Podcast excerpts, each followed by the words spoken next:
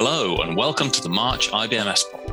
Today, we are joined by IBMS Chief Executive David Wells for a wide ranging discussion covering everything from pathology networks to promoting the profession to David's work at NHS England during the pandemic. After which, Lorna Cleverly drops in for a fascinating lab life in which she gives us an insight into her work as head of animal health monitoring at TheraScience. But first up, as always, here are the news headlines. Attending IBMS Congress, we're looking forward to catching up with the profession in Birmingham from the 14th to the 17th of March. You can check out details of talks and presentations on our website. This year, we also have an app dedicated to Congress. Just search IBMS Congress in the App Store now. Healthcare Science Week is taking place the 14th to the 20th of March. We're excited to release a new edition of our Superlab comic available in print for Healthcare Science Week. Superlab is our comic aimed at children ages 7 to 11 and features all sorts of fun activities designed to inform young people about the science at the heart of healthcare. Our journal, the British Journal of Biomedical Science, recently moved to gold open access with new publisher Frontiers, meaning anyone is now able to freely access the latest cutting edge research in biomedical science. You can check out the most recent and popular papers via their website now. Biomedical Science Day is taking place on the 9th of June this year. If you are planning to organize events for the day, consider applying for the Biomedical Science Day Activity Fund. The fund will provide grants of up to £500 for IBMS members to develop their activities and events. See our website to apply to the fund and for more information on all of our stories. So, welcome to another episode of IBMS Pod. And today we're joined by David Wells, the Chief Executive of the IBMS. After a career in biomedical science, David Wells has gone on to hold senior roles with NHS England. He helped lead the laboratory response to COVID 19 and is now recognised as one of the most prominent individuals across the profession. David, welcome to IBMS Pod. Thank you, Jordan. Thank you for having me. Thanks for joining us. So, could we begin with a little bit about your career journey into biomedical science? Could you tell us a little bit about your journey from your time in practice as a biomedical scientist to leadership and management, and perhaps explain what ignited your passion for biomedical science in the first place? Thanks, Sean. Well, so um, I suppose we start where where was my passion in the first place. I suppose I've always been interested in medicine. I've always wanted a career in medicine. I uh, and like so many other people, I start off with the ambition of studying medicine as a degree, but uh, as things uh, as things are, um, I didn't get the right the, the, right grades to to, to study medicine. Um, but I now look back on, on my career and think, what a what a fantastic misfortune to have because I've now been in a position that I would never have been in if I uh, had had done medicine as a as a first degree. I think so. That's the first thing. Is and, and I've always had an interest in in science um, and then the science behind medicine. So for me, this working within the field of biomedical science has been a very, very natural fit and uh, uh, one that has always kept me interested and, and kept me um, uh, excited with you know the, the next great innovation. Uh, in in terms of my career, um, I think I'm uh, I think I'm reasonably reasonably unique actually in terms of the depth and breadth of of my experience, uh, and uh, and that uniqueness is one of pure luck actually, I suspect. But uh, but nonetheless, it really has still been stood in good stead. Uh, I started off at um, Addenbrooke's Hospital in Cambridge. Um, I remember now as a I was a, a medical laboratory assistant uh, working on the haematinics bench, um, which was freshly moved up from haematology into biochemistry. Uh, and I spent there for, for a, a number of years as, as a, a, an MLA. And I enrolled myself onto a master's course. And um, the then laboratory manager, Colin Carr, who's a, who's a, fantastic uh, biomedical scientist himself and um, uh, went on to be my mentor, um, he, he, he said to me, Why are you a, a, a tra- an MLA when, when you're doing a master's? Why not be a trainee? And that started my my journey into becoming a state registered biomedical scientist, a, HCPC registered biomedical scientist. Um, and again, it was like a, a fortuitous moment, if you like. Uh, then I spent some good period of time working in the biochemistry lab. Um, I, I, remember the first period of my life was pouring urines every morning um, which was a task uh, to behold no less, but um, stood you good stead for the future and other things you might have to handle in your in your professional career working in medicine. Um, but but uh, but that learned me, it taught me a, a, huge range of of technical skills, and I was very lucky that once I'd become state registered, that I quickly became a, a senior biomedical scientist in the automated uh, laboratory at Addenbrooke's. Um, I'm working in a way that I'm working with new technology at the time that really excited me that uh, you know, the way the size and scale of things could be uh, working at scale. Um, I also that in that early years of my career uh, did a, lot, a bit of work around networking with some of our neighbouring hospitals, um, and really that sort of gave me the vision, if you like, um, one that um, that was would hold me in good stead in, in my future career um, about how how to get systems to work together in a way that they haven't done before for the for the benefit of patients. Um, then I, I um, upsticks and moved to to London, um, where I became a, a, chief biomedical scientist at Northwick Park and Central Middlesex Hospitals. Um, and I spent uh, four years working there. Um, and again, it's a very, very different environment working in a in a district general hospital compared to working in a large teaching hospital. But it really, again, really taught me all the, the, the bare bones of what we need to do as a profession, all the uh, importance around quality, the importance around making sure we've got a, a highly educated workforce um, and, and gave me again more exposure to not only biochemistry um, and developing services and introducing new technology, but also um, really uh, highlighting to me um, the impact that pathology can have um, on the diagnostic pathway uh, and, the, and the benefit we can show if we start working uh, in, in ways greater than just the, the single parts of, of what we do. Um, once I'd, I'd, I'd, served my time, as I call it, at, at, Northwick Park, which was, like I said, it was a very challenging organisation to work for because it was very strapped for cash. But I can tell you now, the services that we provided there, and, and I know they continue to provide there now, are were second to none. Um, and uh, again, that, that taught me that actually, when you're providing pathology services, it isn't all about uh, how much cash you've got or, or, whatever. It's about the dedication you've got in your teams, uh, the the commitment to doing the right job, the commitment to making sure that they're delivering the right services to their patients, um, and delivering in a cash strapped way. Um, uh, really highlighted what was the vital parts of our services to make sure that um, you know we, we do the best for our patients. Um, then I got an opportunity to go and work at um, Great Ormond Street Hospital, um, initially as their biochemistry lab manager, but then as their lead lab manager.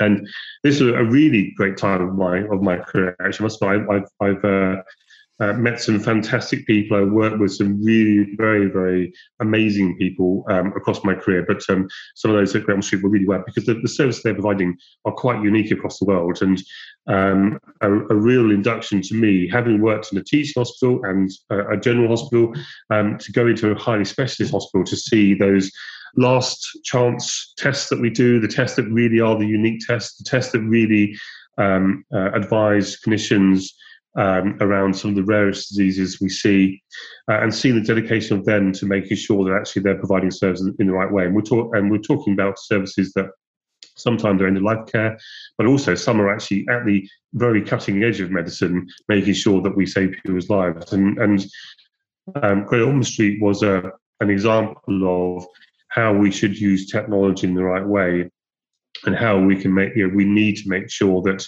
um, as we move forward through our professions that we always adopt and learn new ways of doing things to improve our services and not be afraid of uh, going in and challenging, challenging the status quo. Uh, so that was, again, like I said, I, I still look back um, with huge fond memories of Street because it's such a fantastic place to work and so worthwhile in terms of what it does. Um, uh, and, and, I, and I would say to anyone who um, has the opportunity, you know, to to really expand your horizon when you're when you're moving your career, because you do get to to work with some fantastic people if you do that. Uh, my next stage was then um, further up. Um, I was headhunted to join uh, what was then a, a, company called GSTS, which went on to become called Viapath as their operations manager. And I was then running um, what was at the time probably one of the largest pathology networks in in, in the country. Um, so it's um, Guy's and St Thomas's Hospital and King's College Hospital um, in London, um, and I was able to bring all of the all of my experience and all of my skills to bear, if you like, because uh, at those hospitals they they have everything. They have the specialties that Great Ormond Street has and they have the general services that uh, Northwick Park had, and they had the teaching hospital facilities that, uh, um, that had. And for, so for me, it was a very a very good fit, and uh, again, a hugely enjoyable time working there.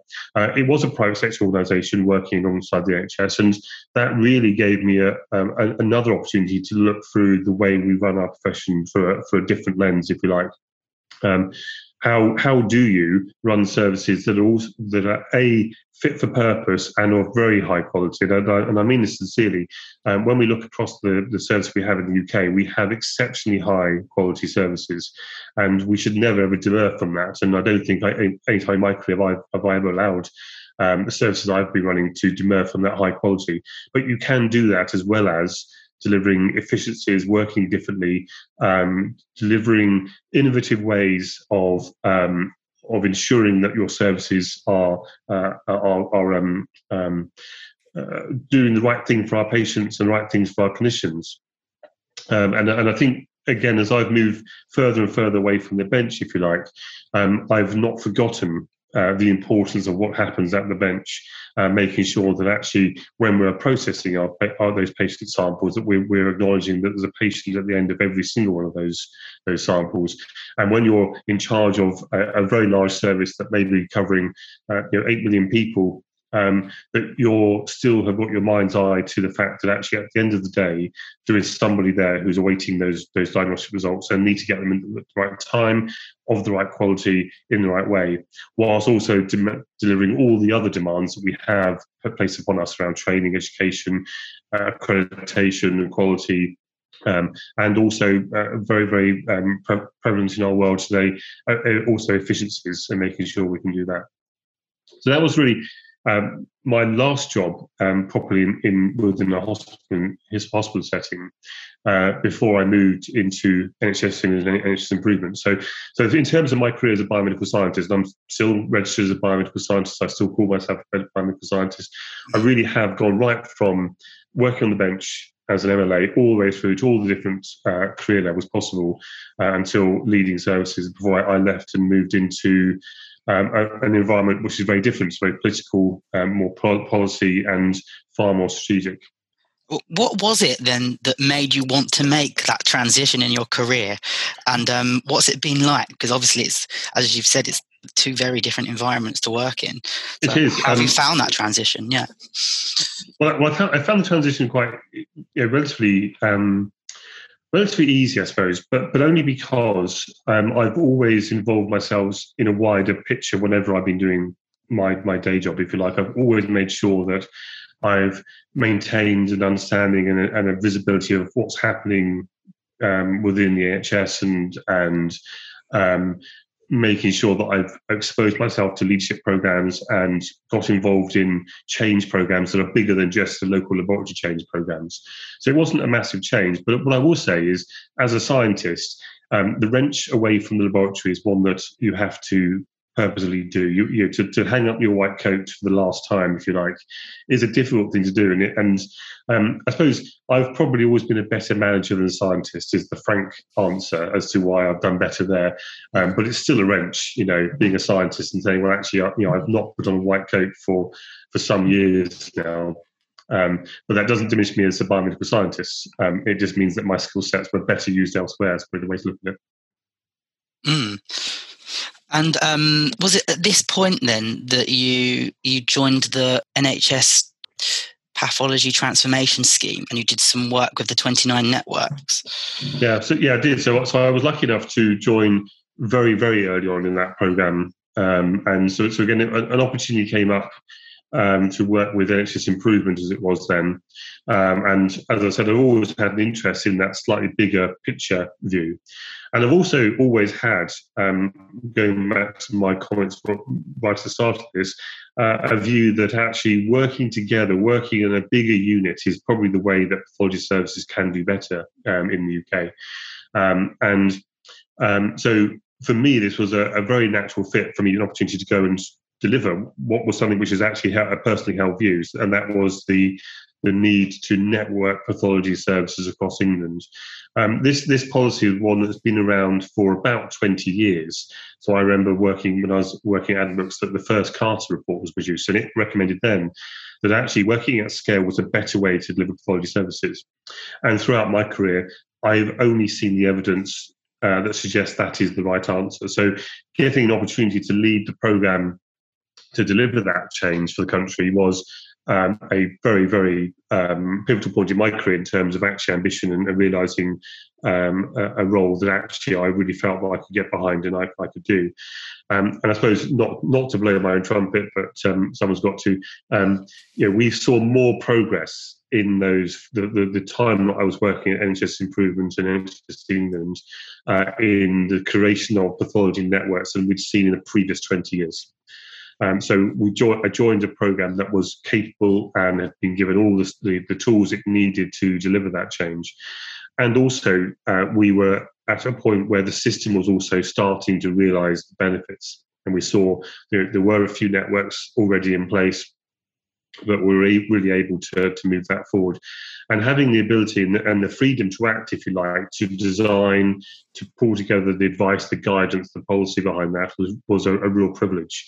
Um, and I'm hoping, um, and uh, I'm hoping that the, the, way in which we approached it was still as inclusive as possible. So we made sure we were involving all the professional bodies uh, in that change program and a wide scale range of, of clinicians and pathologists and biomedical scientists and clinical scientists in that change. Um, uh, and, and I'm, I'm, I'm, like to think, um, and, I'm, and, I'm, and I welcome to see in, in the sort of like next probably 10 years how well it sticks. But that was the right approach to take. So people designed their own network as far as possible or come up with alternative plan to our plans um, before we delivered. And I think um, you know, the, the, neat segue is, if, if, you like, that without the 29 networks at the outbreak of the pandemic, um, I think pathology services in England would have would have suffered um, or struggled to deliver what they did deliver. Um, and I think for me that again was a, a, very proud point in my career that actually I delivered something which actually really genuinely went on to have a purpose. Okay. And then I think at this point, we come up to the COVID 19 pandemic and some of the work that you did for that. And on that note, I'll on to Rob, who's going to cover this area. Yes. Hello, David. Um, Hello. As the head of pathology at NHS England, you, you're in a pretty pivotal position in unprecedented times. How, how did you feel when COVID 19 arrived? So um, it was a pretty surreal moment, actually. I think, if I'm if I'm being absolutely frank, I, I, think we'd we'd known that the pandemic was well, at least the, the SARS-CoV-2 virus was uh, like or possibly going to return to a pandemic, and we'd started having regular meetings. I remember there's a, a, a, minute in a meeting I held in December 2019 that said and made reference to COVID 19, saying that actually we were we were starting to make sure we engaged with the various different um, Intel and uh, programs to support that. Um, and, and, I think as that went over from December into January into February, um, slowly but very slowly, um, you could feel the the changes coming as about people's expectations. And it wasn't really until I got a phone call, and, and it was a Friday before the, the, last Friday in February. I had a, a phone call from someone who um, subsequently turned out to be on stage, who just phoned me up and said, "Hi, David." Uh, just to let you know, uh, Public Health England have, have uh, finished their um, their, their um, um, uh, public health intervention um, into SARS-CoV. It's now a health uh, intervention. So I thought I'd just just ring you up and let you know uh, that you know the, the NHS will need to start standing up its capability in terms of testing. Uh, and um, that was a. It was a Friday. Um, it was a it was, it was like seven thirty in the evening, and I thought, okay, that's fine. So I started, you know, in my brain thinking, well, what am I going to do Monday morning? Um, how am I going to approach this on Monday morning?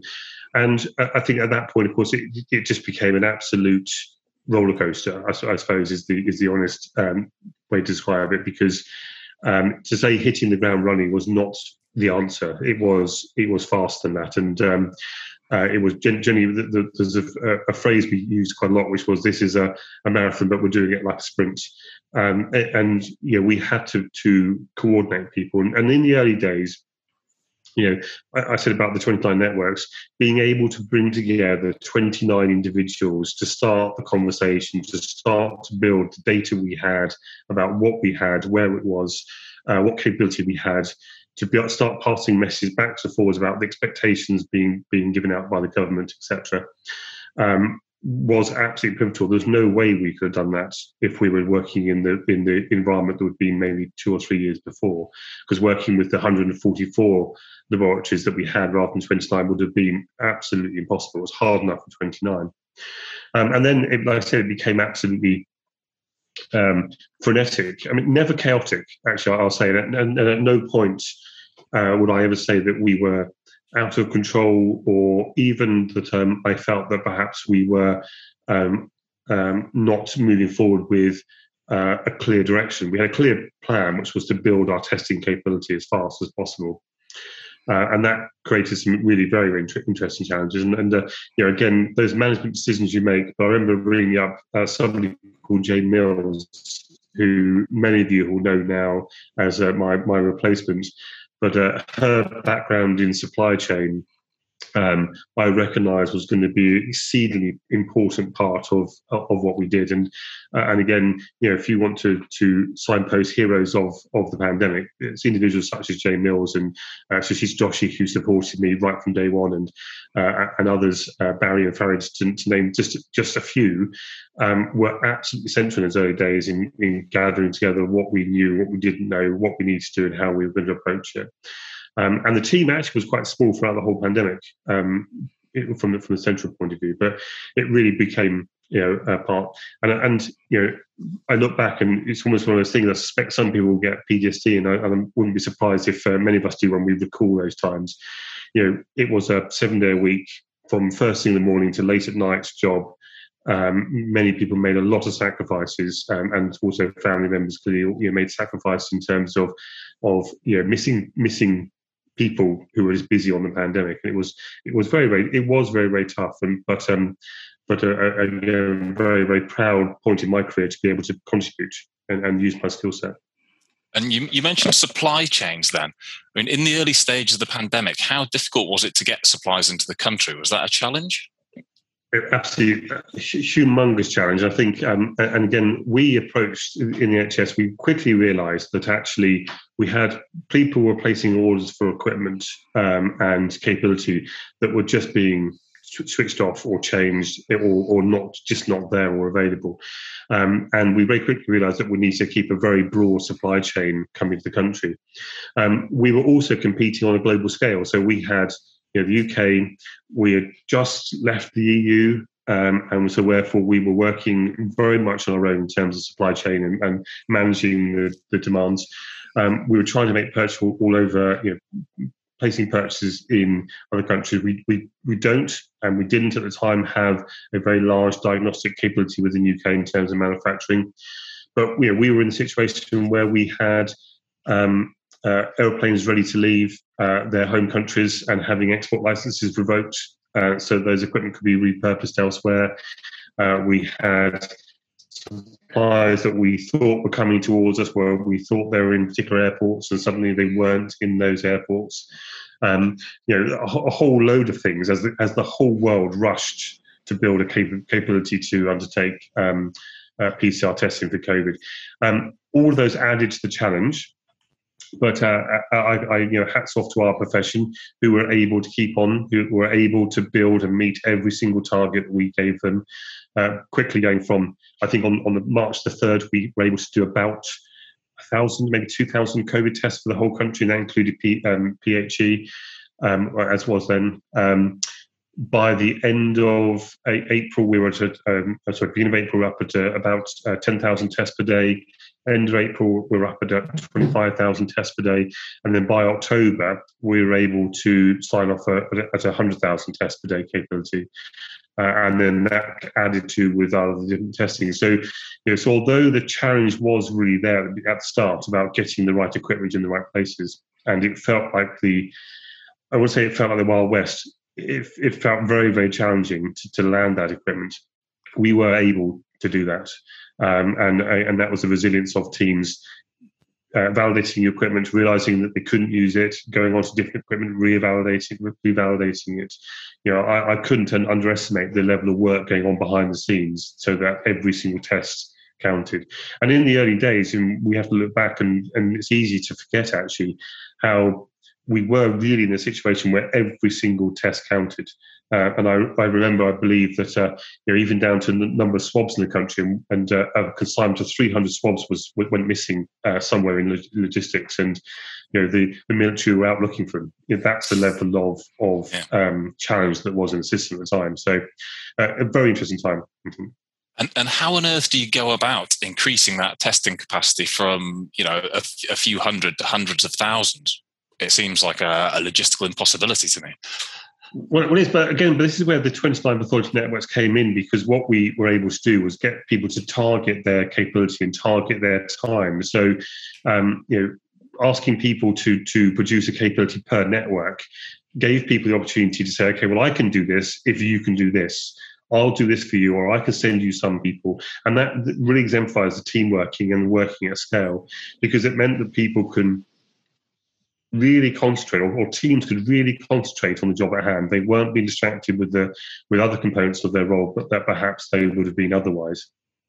Um, we also had at the time, of course, you know the um, uh, the finances to do such things. You know, we were able to get people to buy stuff and just you know just buy the stuff that they needed, um, and that also enabled us to move faster. So you know, the, the, the usual rules around purchasing, etc., were largely suspended, not completely, um, but um, you know, the, the, the sign off values that people could sign money, you know, uh, uh, contracts off that were was were, were raised, etc. Uh, and that meant that actually people were able to get the kit in, pay for the kit, purchase the reagents and, and, and have confidence in what they're doing. So I think it is, if I was going to look back, it probably was three things. It was a determination and, clear leadership about what we're trying to do. So a really clear vision. Um, the second thing was dedication of our, our scientists across the country to, to make sure that they knew what they're doing and they're working in unison within their network to deliver that. And then the third thing was that we had the capability to, to expand it. Um, and, and I think this is a real lesson for us, actually. Um, and it's something I often say, but it, it really is true. The NHS really is very, very good at innovation, but it's very, very bad at innovation at scale. It really struggles to um, to adopt right across the whole country new technologies. And I often give a, a, a couple examples. Is one example would be uh, troponin T, troponin I, that are markers of heart attacks when I was first starting off the lab, troponin T wasn't available anywhere. Um, it took about 10 to 14 years before we were in a situation where we, uh, every single hospital in the country had access to troponin tests. And that's a, a really very, very long time for a test that is life saving. Very, very long indeed. Um, if you then move forward to more recently, you know, there are other examples of tests that still have taken five, six years before they're widely adopted, even though the evidence for their use is, is there. Um, during the pandemic, um, we were able to introduce antibody testing into the NHS for, for COVID, so COVID antibody testing uh, in two weeks. And actually, in practice, it was much less than two weeks. It actually was about three or four days. And that was down, like again, like I said, a really clear vision about what we we're trying to do, a really clear direction of travel and support in, in with teams to to um, to focus their attention on that, and then the financial wherewithal to do that. Um, so it, it, really shows that you can you can move mountains. It's one of the one of the one of the natural uh, strengths of the NHS is that when it needs to move fast, it can undoubtedly move fast. And do you think it might fundamentally change the way that the NHS works going forward? Because obviously there are massive, massive challenges from the pandemic, but it sounds like in some respects it's actually been quite liberating. I think it has. I think um, I would say we're finally on the map. So, so diagnostics is now finally in a situation where people really understand the, ben- the benefit they bring. You know, during the COVID, we were using testing not only to diagnose individuals, but also to coordinate care. So, who could go into certain uh, uh, parts of the hospital, uh, who needed to have be treated in certain ways, who needed to be isolated, etc. And that really showed. And if, that, if that's just so for one virus, what it must be true for all the other viruses out there and all the other illnesses out there. You know, we can really, we really, really play that uh, through, and, and, and the evidence is is you know, uh, the evidence is that actually you know, diagnostics can really help you. So we're now seeing diagnostics being a pivotal part of the NHS's future plans. So things like the community diagnostic hubs in, in England um, are bringing diagnostics uh, out of hospitals and, and into a, a, more community setting. Um, we are looking more and more about how pathology and diagnostic tests can be used to better manage care, particularly around the recovery. So we're, use, we're seeing an uptick in diagnostic tests in the pathology laboratory to avoid imaging interventions that require um, I- imaging time, etc. And and I think those things will really really pay dividends.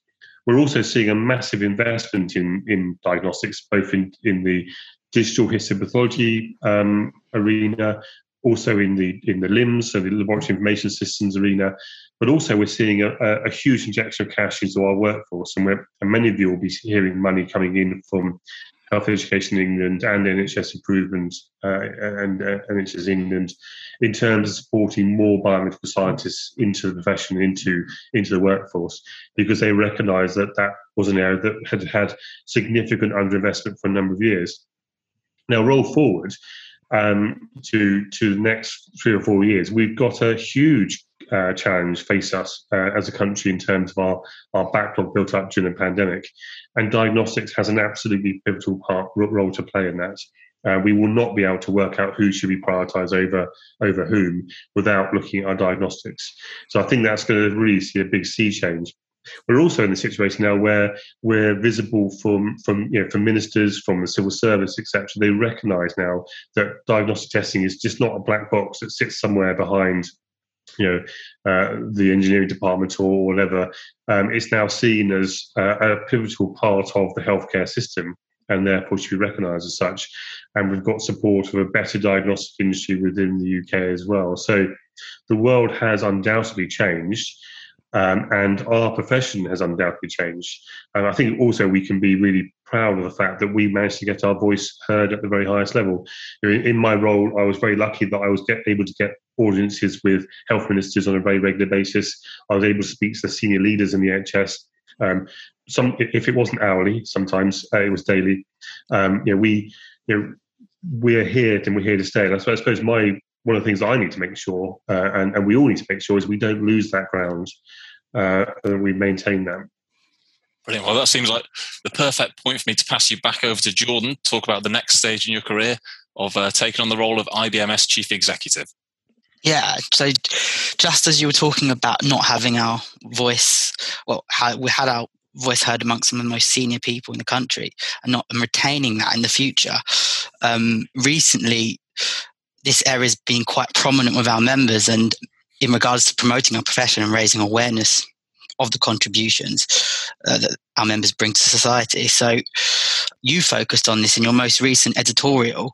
And also this month, we've seen the launch of um, the Pathology Raw campaign, which is, for anyone who might not know, a set of videos highlighting the role of biomedical scientists and lab assistants.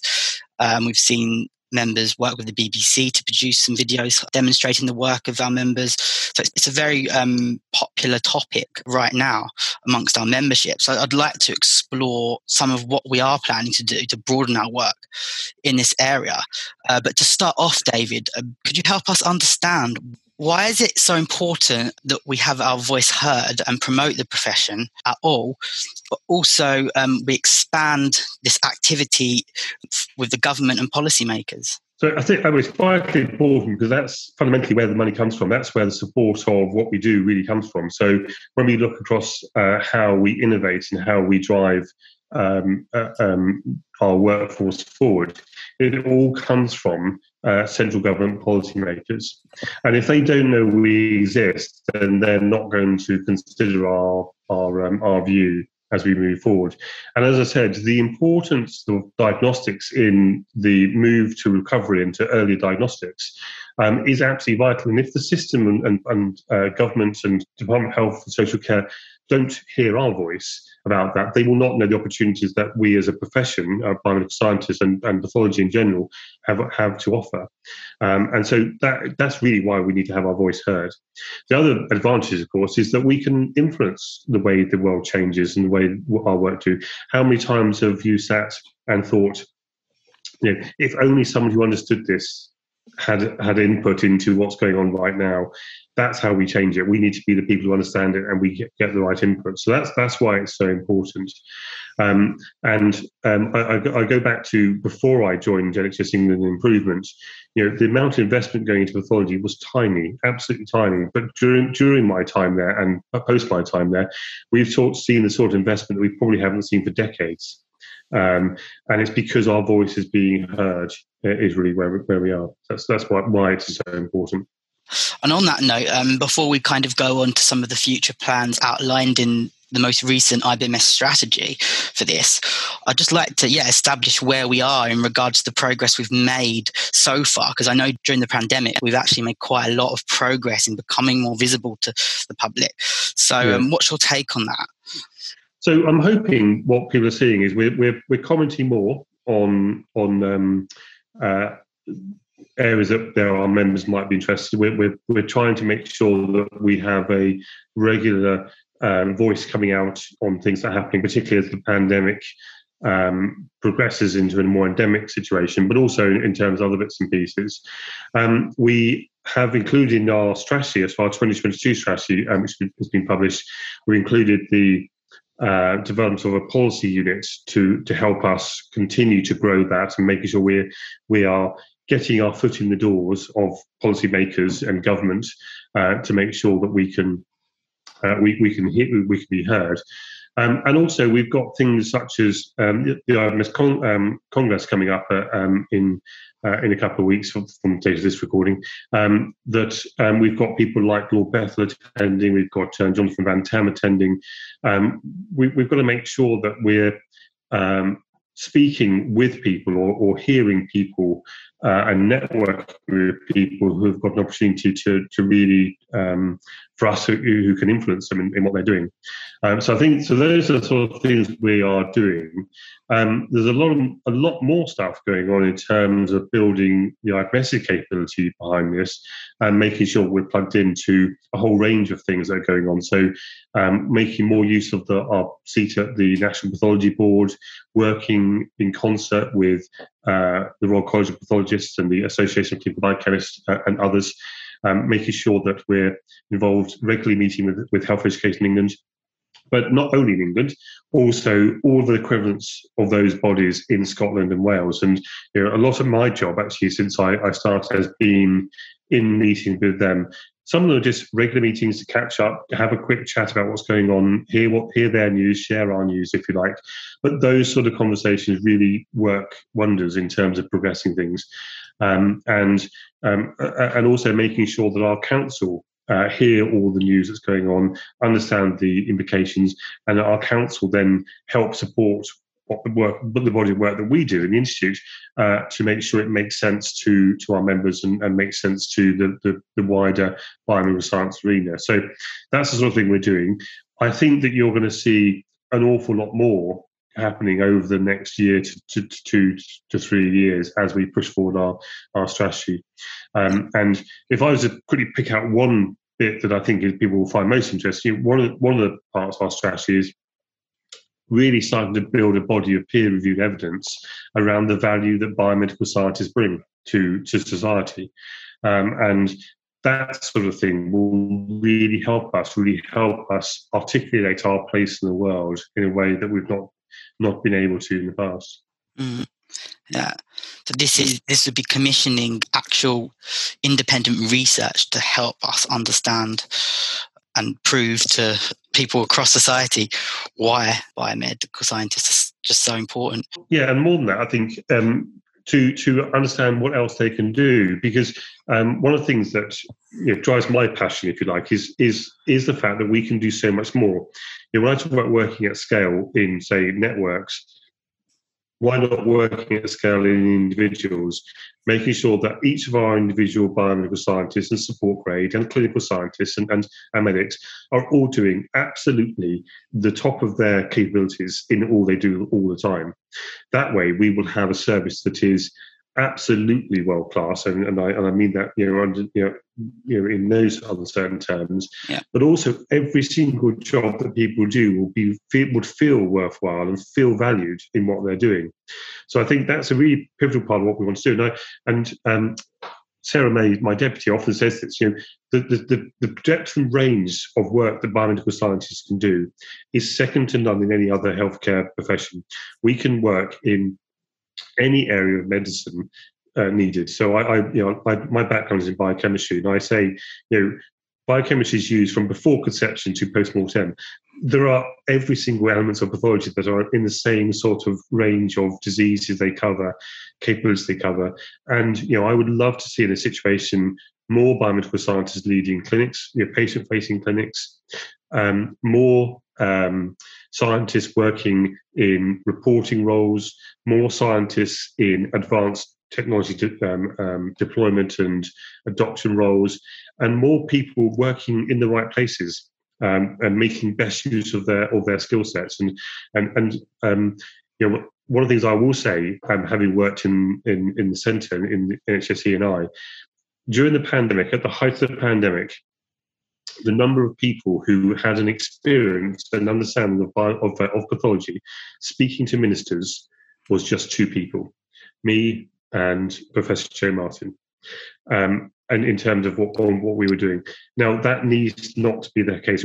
We were able to articulate what we needed and are able to provide the advice we needed. But wouldn't it have been easier if there was 30 or 40 people who could be working that? And by the end of the pandemic, that's what we had. But at the start, we didn't. And I think that's the other thing is we need more people who are working in different roles entirely, who have got biomedical science backgrounds to help understand how they all plug together. Absolutely. And this diversity is really going to be on display in, well, just over a week's time at IBMS Congress. And would like to just discuss a little bit more about what's going to be coming up at Congress. I'm going to hand you over to Rob, who's going to ask you about that. Yes, David. By the time this podcast lands, we'll be exactly one week away from the first day of Congress. Can you tell us a bit about your history with the event? So, well, I, I think as a as a um, council member before my my current role, um, I think I've been to every uh, IBS meeting since about. I think my, my first one was probably the end of 1990s, I think. Um, and you know, the, every time I go, I, am always impressed in a the size and scale of the education program, and also the size and scale of the of, of the trade show. You know, rightfully we can be very proud, and I, I have to doff my cap to um, to Sarah May and, and uh, Mary uh, uh, Mary Helen from from the office in uh, the IBS Towers, and everyone else who contributes to the creation of what is a huge event. It's certainly the largest in the UK. I, I, think it must be one of the largest in Europe in terms of of diagnostics and the, like I said, the the scale of lecture programs is utterly utterly impressive. Um, so I'm, I'm, always wowed by it. Now I'm sitting on the on the other side. I'm still just as mystified at how it all pulls together, but still um, excited about what's going to happen. And there are some pretty big hitters on the program this year. I mean, what, what do you think people should expect, and how will Congress feel different from previous Congresses? Well, I'm hoping that Congress this this year will be one of two twofolds.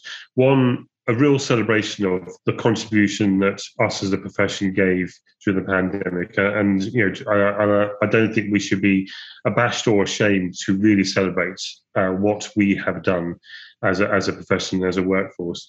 So I think that's the first thing I would I want to make sure that we take home with us. And the second thing is really about that future, that new future that involves us in a much bigger scale and involves us in a much with a much louder voice. So, like I said, we've got um, Lord Bethell who'll be there to talk about uh, his experience of the pandemic. We've got um, NHS England there talking about the networking programs. Uh, we've got Jo Martin, who's the national uh, pathology lead um, from NHS England, coming as well. Uh, we've got Jonathan Van Tam talking to us, um, and we've got um, Lisa Berry from uh, Health Education England, all talking about what we've done, how we did it, and what we need to do in the future. Um, and, and, what a brilliant way to uh, to relaunch. Obviously, Congress was delayed from from last year to relaunch our, our regular series, if you like, um, of face to face meetings. And so I think that's going to be there's such a massive array going on at Congress of, of, different streams, different talks. Uh, have you got any advice for those who, who might be attending for the first time as to what they should do and how they should deal with all that massive influx of information? Well, I mean, uh, what, what I always used to do was was get the Congress program and, and tick off what I wanted to do and just see where it clashed and and worked worked out each day what I was going to go and do. And I think spending you know, a, a good good half an hour um, on on looking what's what's going to happen and planning where you'll be um, is is probably time very very well spent because there is a lot happening um, and um, it would you you will find out that you've missed something you really wanted and it'll only be worse if you haven't planned. Uh, and I suppose I'll, I'll, also say you know, download the Congress app on your smartphone because that will help you because you can actually diarise everything as well on, on, that. But I think that's my advice: is make sure make sure you you you think ahead. But also, my other bit of advice is to make sure you you schedule some time to go around the trade show. Um, and again, you know, go and talk to the people who are there. Go and talk to um, the exhibitors uh, find out more about the kits because you know we all you know I know from my own experience you know when I've worked in a lab you know your own supplier very very well but go and find out more about your other suppliers because that's where innovation really comes um, and and it gives you the opportunity to go and play your supplier off other suppliers if you know that uh, the competition is doing something you want them to, you, know, you want them to do. So again, more exhibitors than ever. Um, the diagnostic space is very very different to what it was uh, three years ago. Um, there'll be some new and exciting companies there, as much as the, the old inverted commas companies uh, who'll be there showing off their kit. So, you know, please do make time for that. And also, there's lots of side events. Um, UKAS have, have got some bits and pieces. There are, um, you know, breakfast meetings, and, and of course, there's the the social events. Um, don't miss the social events. If that's uh, one one last bit of advice is don't miss the social events because they're always very good. Brilliant. And one last final question just to round things off on the program, a lot of the sessions t- are about or touch on COVID 19, the pandemic. If we fast forward two years to the next Congress, David, are we still going to be seeing COVID 19 as such a prominent issue, or will the pandemic be endemic and we won't be thinking about it so much? So, so I think from my personal point of view, I think the, the, the, the virus will be endemic. Um, However, I think the the shock waves that we have felt because of it will still be there, and they may well have shifted away from um, looking more in, detail at PCR machines and perhaps moved more to automation of say histopathology laboratories or um, better use of digital um, and AI tools. Um, but the shockwaves will still be there, and they'll, and they'll be there for a, while to come. I think. Um, I suppose if you were to look and, reflect back, you, you know, people still talk about the flu pandemic of, 20, of uh, 1918. You know, there's a reason why people still talk about it because it reverberated across history for a while, um, and I, I, think we will not be free of COVID in terms of that reverberation for a while. Um, but I'm hoping that the next Congress, the, the um, uh, will be one that is um, much more looking forward to a brighter future. And, and hopefully, some of those, uh, to, to coin a phrase, some of the green shoots of what we put in place now showing signs of, of flowering. That is a lovely optimistic note to leave things on. David, thank you so much for your time.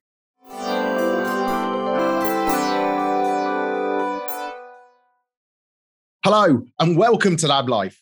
I'm Dr. Martin Kashara, and I'm your host for this part of the IBMS pod.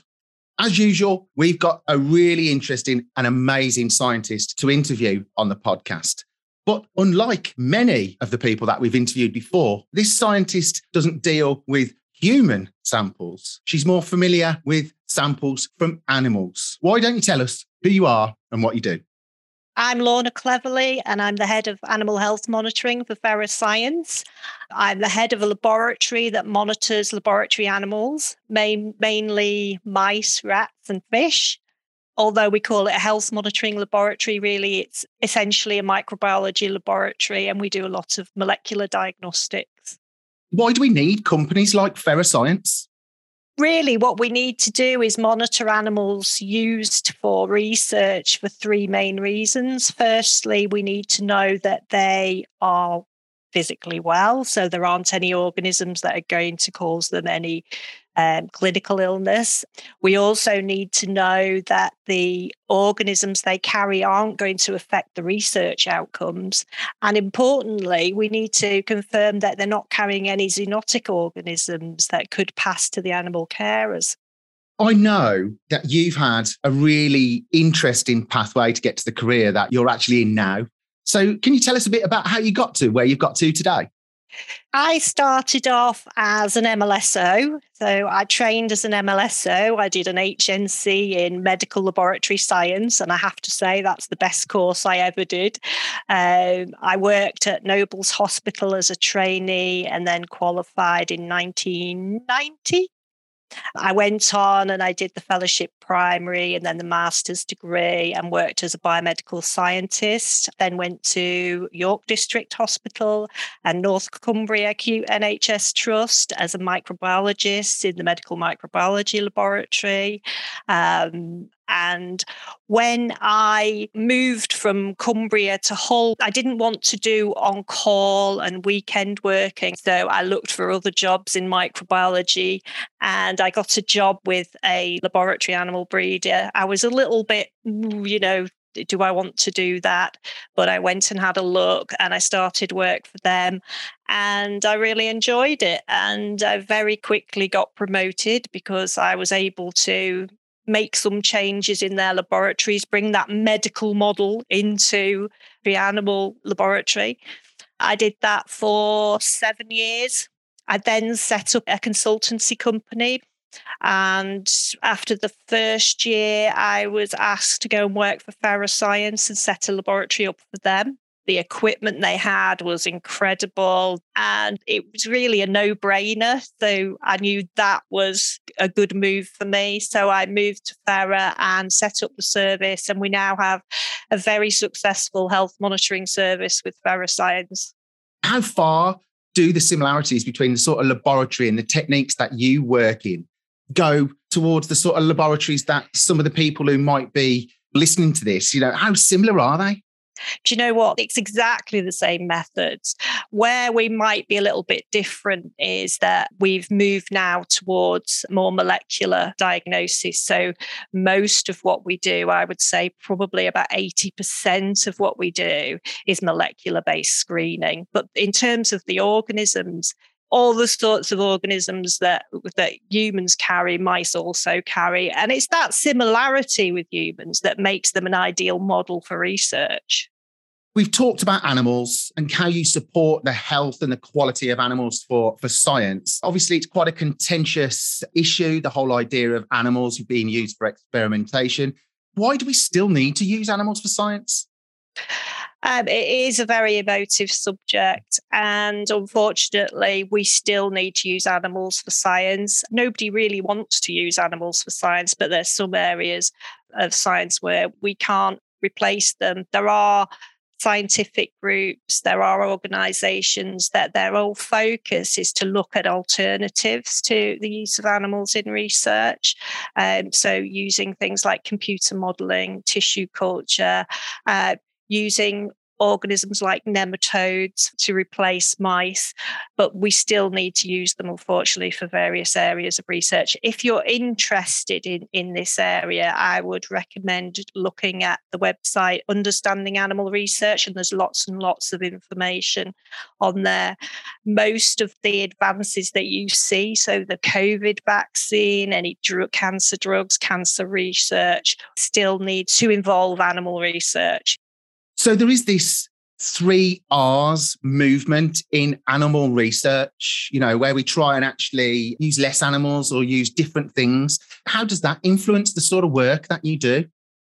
So, yeah, the three R's are replacement, refinement, and reduction. So, if you can replace an animal in an experiment, that's what you should do. You should find an alternative if there's one available. You should refine your experiment so that you use the least number of animals possible. And so you're not repeating experiments because your experiment wasn't properly thought out in the first place. So you're having to repeat it and use yet more animals. So you've got to refine your experiment. And you also reduce, so you use the minimal number of animals that you possibly can in that experiment. And this is the focus of everybody's research. For us, the, what we did was we moved from a traditional based screening strategy, which would involve actually putting the mice to sleep, doing a post mortem, taking samples, to doing live monitoring. So we take an oral swab, we mm-hmm. take some fecal samples, and we take a pelt swab. And so they're non invasive. You know, an oral swab isn't an unpleasant swab to take. I'm sure everybody's had an oral swab taken when they go to the doctors. So we take those three samples and we're able to monitor something like 70 different agents from those samples. And that means you can use less mice because you're not replacing them every time to take your samples. So you're using less mice. Uh, it's non invasive and it sits well with the three R's. So that's the way we've been doing that. But we've also adopted methods for monitoring the environment instead of the animals directly. So you need less animals then. You can monitor filters in their housing. So their housing is IVCs, which are individually ventilated cage systems, and a filter is placed in the exhaust, and you can monitor agents from the filter paper. So lots of things we've done in animal health to move away from culling animals, from from using animals. So, to reduce those numbers of animals, these methods have been adopted over the last 10 years. And, and this is why most of what we do now is molecular based screening. So, many biomedical scientists, particularly those that are more senior in their career, they get chance to sort of influence practice within their discipline, if you like. So, so yeah. how, how are you influencing the sort of the, the world in which you work? I've been really, really lucky because I've been involved in setting standards or recommendations. We call them recommendations rather than standards because it's up to the facility whether they want to adopt those those recommendations. But I've been involved at a European level for monitoring non-human primates, and really it was my knowledge that I brought from human microbiology that was useful for that group. So I worked with vets from all over Europe to produce recommendations published a couple of years ago. And I'm really lucky that i am on another group now, another working group, European working group, where we're looking at best practice in monitoring individually ventilated cage rack systems. So, and looking specifically at mice and, and how we're going to get the best result from monitoring those mice in that particular housing type.